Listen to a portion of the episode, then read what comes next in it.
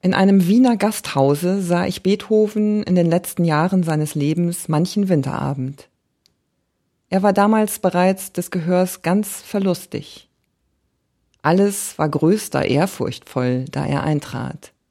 Ein Mann mittlerer Größe, sehr gedrungener Gestalt, dessen wahrhaften Löwenkopf mähnenartige graue Haare umtrotzten. Die Blicke aus scharfen, geistreichen Augen unstet umhersendend, in seinen Bewegungen schwankend, gleich als wandle er im Traume. So trat er ein, setzte sich zu seinem Glase Bier, rauchte aus einer langen Pfeife und schloss die Augen.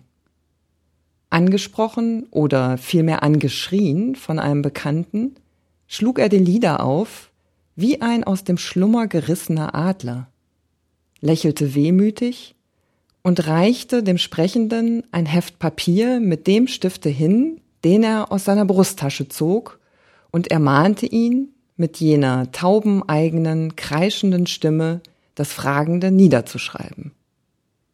War dies geschehen, so schrieb er die Antwort sogleich freundlich darunter oder gab eine solche auch mündlich. Bisweilen nahm er ein zweites, stärkeres Heft aus seiner Herzenstasche, ich meine die linke Brusttasche eines schlichten grauen Oberrocks und schrieb mit halb geschlossenen Augen. Was schreibt er wohl? fragte ich eines Abends meinen Nachbar, den unerreichten Liederkomponisten Schubert, den allzu früh verklärten. Er komponiert, war seine Antwort. Er schreibt ja aber Worte, keine Noten. Das ist so seine Art, er bezeichnet sich gewöhnlich mit Worten den Ideengang für dieses oder jenes Tonstück und setzt höchstens einige Noten dazwischen.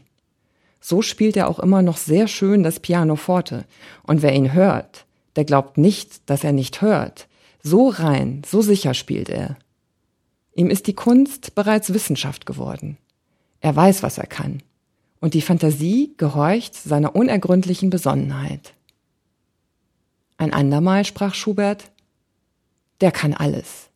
Wir aber können noch nicht alles verstehen.